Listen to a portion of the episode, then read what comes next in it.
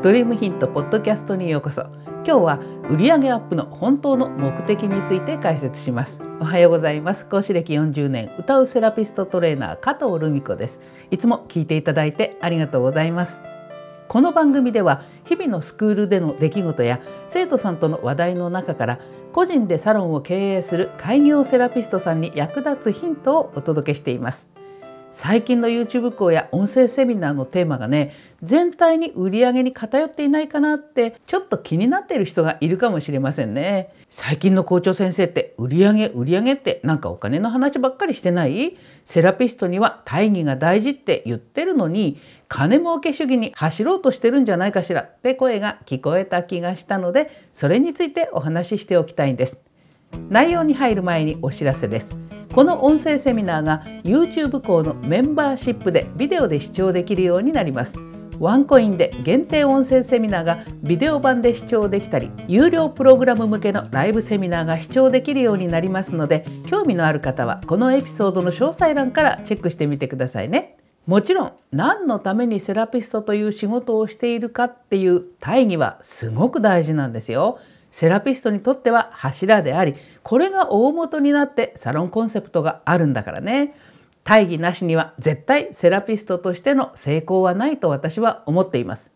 17年前に出会ったリンパの教会はね一家に一人のセラピストっていうのをコンセプトに未経験の主婦がリンパを学んで家族の健康を守ろうってたったの3日間で受講が終わっちゃうそういう中身だったんですね。ただね私の場合は大体同年齢の主婦が多かったから自宅サロンを開く条件は整ってる人が多かったんだよね。簡単にま子供が出ていった後の自宅の一室をサロンにして友達集めてサロンを始めちゃった人がいっぱい出てきたのね。でそんなだからさお客様は友達や親戚止まりでねとっても経営なんていうレベルになる人はいなかったんですねでも夫が外で稼いでくれてるからねちょっとしたお小遣い稼ぎの感覚で今月一件も予約が入らなくてもなんとかしようってこう必死にはならないんだよねだから技術を磨くこともあんまりしないから1年ぐらいするとねだんだん友達も来てくれなくなって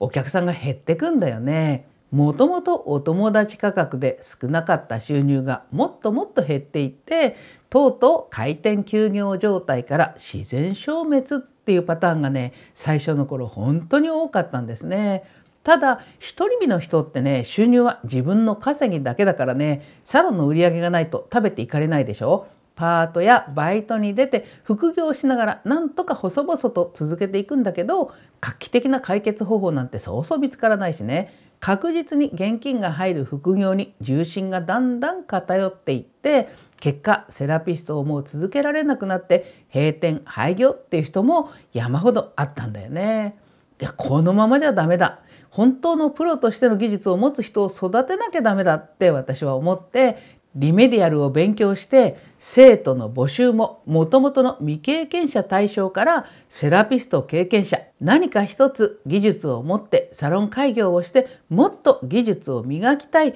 今の技術を深めたいと思っている現役セラピストさんを対象に180度方向転換をしてきたんですね。そして今 YouTube 講を始めて丸3年になろうとしてこうやって皆さんと出会わせてもらってるんだけどね最近ね特にこの1年ぐらいかな視聴者から寄せられる声がサロンの売り上げが上がらなくて困っていますとかもうギリギリの瀬戸際なんですっていうね切羽詰まった声がものすごく多いんだよね。セラピストスクールをしている私にとってはその声はねもう悲鳴のようになって日々胸に刺さってきていても立ってもいられなくなるんだよね。一日も早く一人でも多くのセラピストさんが安心して暮らせるように売り上げをアップしてほしいってこれが今の私の最大の緊急課題なんですね。だからつい売り上げに直結するテーマが多くなっちゃうんだよね。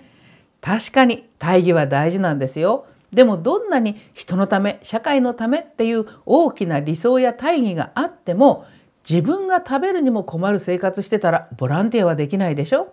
しっかり稼いでサロンの売り上げを上げて時間にもお金にも余裕が出てきたら初めてそのお金と時間を人のために使えるんだよね。私の健康グッズの先輩はグッズ販売で年間2,000万の売り上げしてた人なんだけど毎年確定申告の時期になるとグループの人たちがもう一生懸命ね扶養控除が外れないためにどうしたらいいかって必死に節税を考えているのを見て節税するよりも扶養控除なんか気にならないくらい稼げばいいのよ。税金を払って社会貢献をさせていただけるそういう幸せが感じられるんだよって言ってたのね。当時ね税金って人が一生懸命稼いだ中からむしり取られるみたいな感覚だった私から見たらねすっごいなって思ったんだよね。そして私にはねもう扶養してくれる夫がいないじゃない。早く税金払えるぐらいになれるように頑張ろうって思ったものなんです。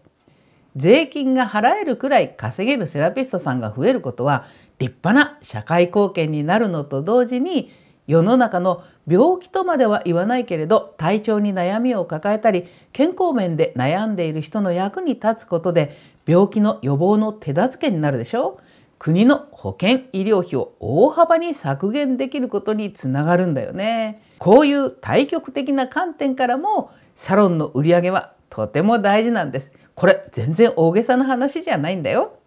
ということでこのセラピストさんの再緊急課題売上アップにより貢献していくために今週無料セミナーを発表しました。それがセラピストのためのリンパ基礎理論です。このセミナーはリンパの理論をサロンの売り上げに直結させるために必要なことについて学ぶもので現役セラピストさんが売り上げを上げることを妨げている原因になっている間違ったリンパ理論を修正してリンパの理論を知っていても売上につながらない理由を解説しています。あなたのサロンの売り上げをアップするために何が必要なのかという情報を無料で提供しています。